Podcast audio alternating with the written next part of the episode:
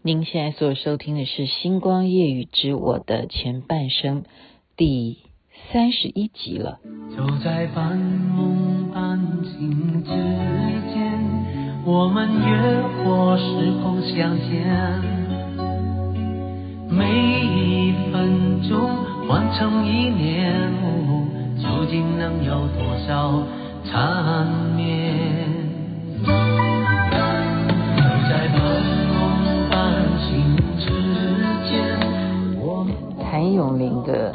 半梦半醒之间》这首歌曲一直是我非常喜欢的歌啊。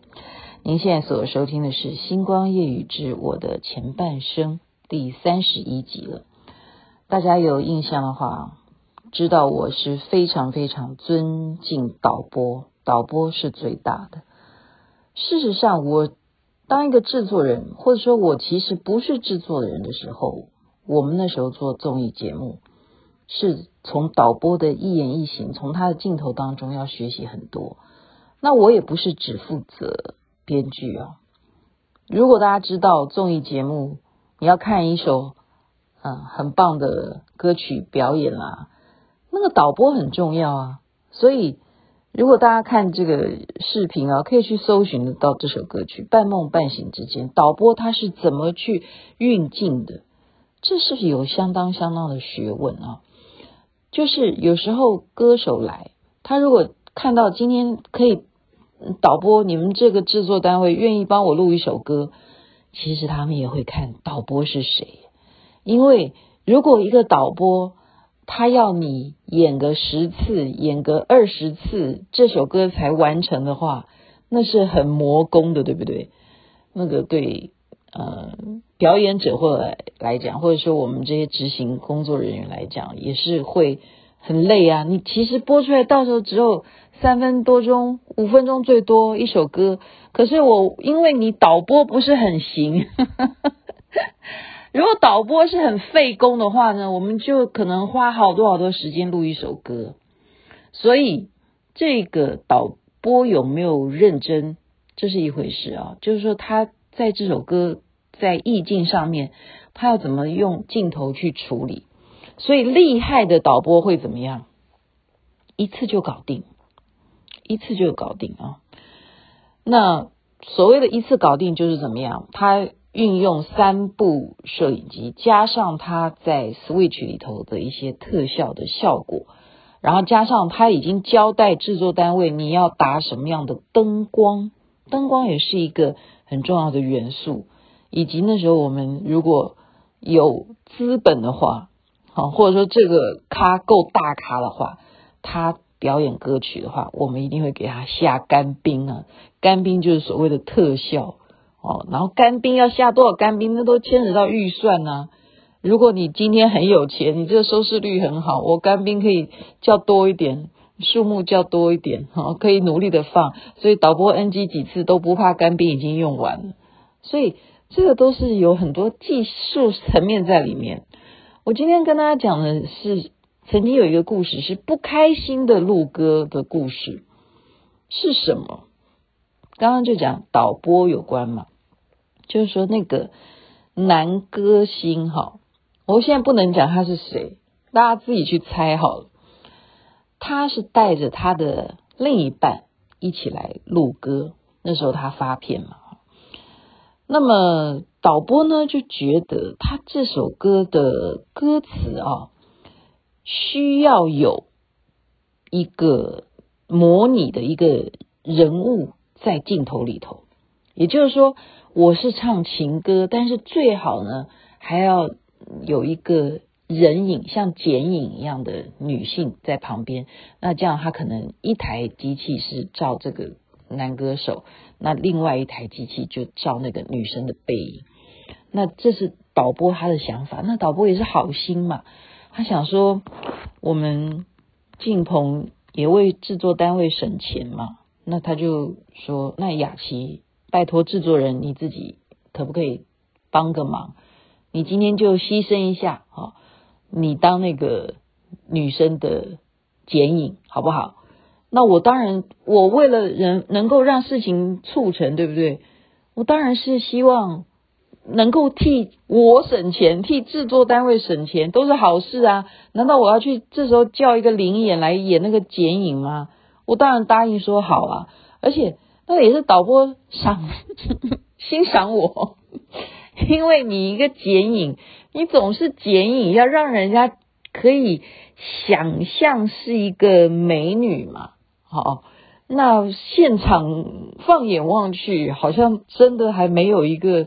合适的哈，嗯，如果大家明白的话，就知道我那时候是最年轻的制作人，而且我也是最爱漂亮的制作人。有人这样子说了啊，是最漂亮的制作人，就是有人说，不是我说，就是有人说，我自己不不好意思说是这样子，那我就答应了。好，然后剪影是我，那那个男歌星唱他的。那我们就会现场就开始啦，哈！假如说有干冰也就来啦，五四三二就开始唱啊，怎么样？这时候有一个人就一直觉得 NG 不好，那个人是谁？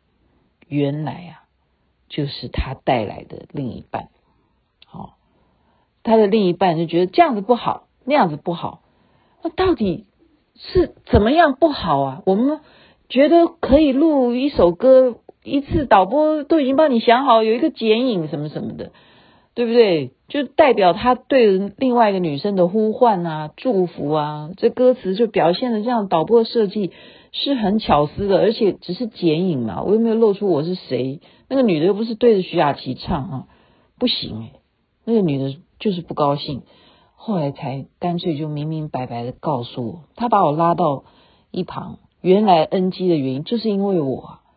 搞半天，导播没有征求这个歌手另一半的同意嘛？人家根本就不想要有一个什么剪影，因为其实内心里头的剪影就应该只是他，怎么可以有别人呢？这样有没有听懂？所以我们要搞定太座才对啊！我们一直前面有讲了，今年你有没有安太岁？然后你有没有安太座？所以你不要以为啊。这些男歌星啊，或偶像歌手啊，如果你是女的也一样啊。如果你是带着男朋友去进棚录影，你的男朋友也可能也会注意看你有跟哪个人握手，你有跟哪个人拥抱吗？这是不是该有的戏？哦，所以做我们这个行业都要帮你的另外一半要挑啊，挑剧本里头有没有接吻，你的镜头连剪影都不可以，那个剪影你的发型就不是他的另一半的发型嘛。他也许是头发是直的，那你怎么是卷的呢？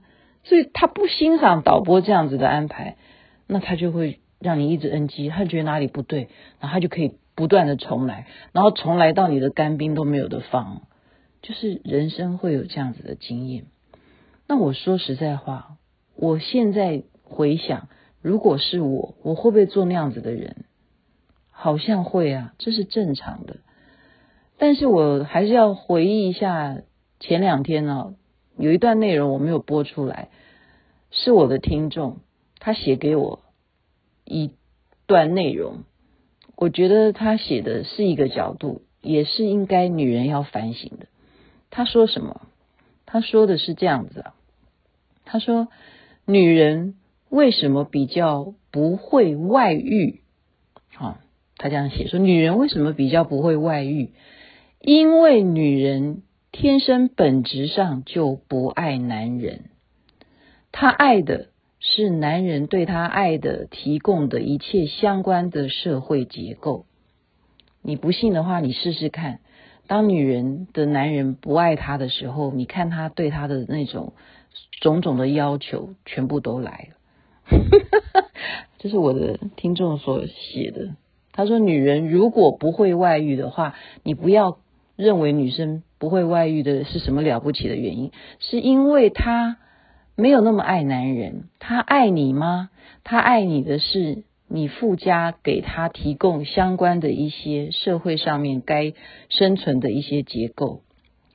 这是我的听众说的，他就是意思要我们女人也要检讨一下，你到底爱的是那个男人，还是爱他的帅？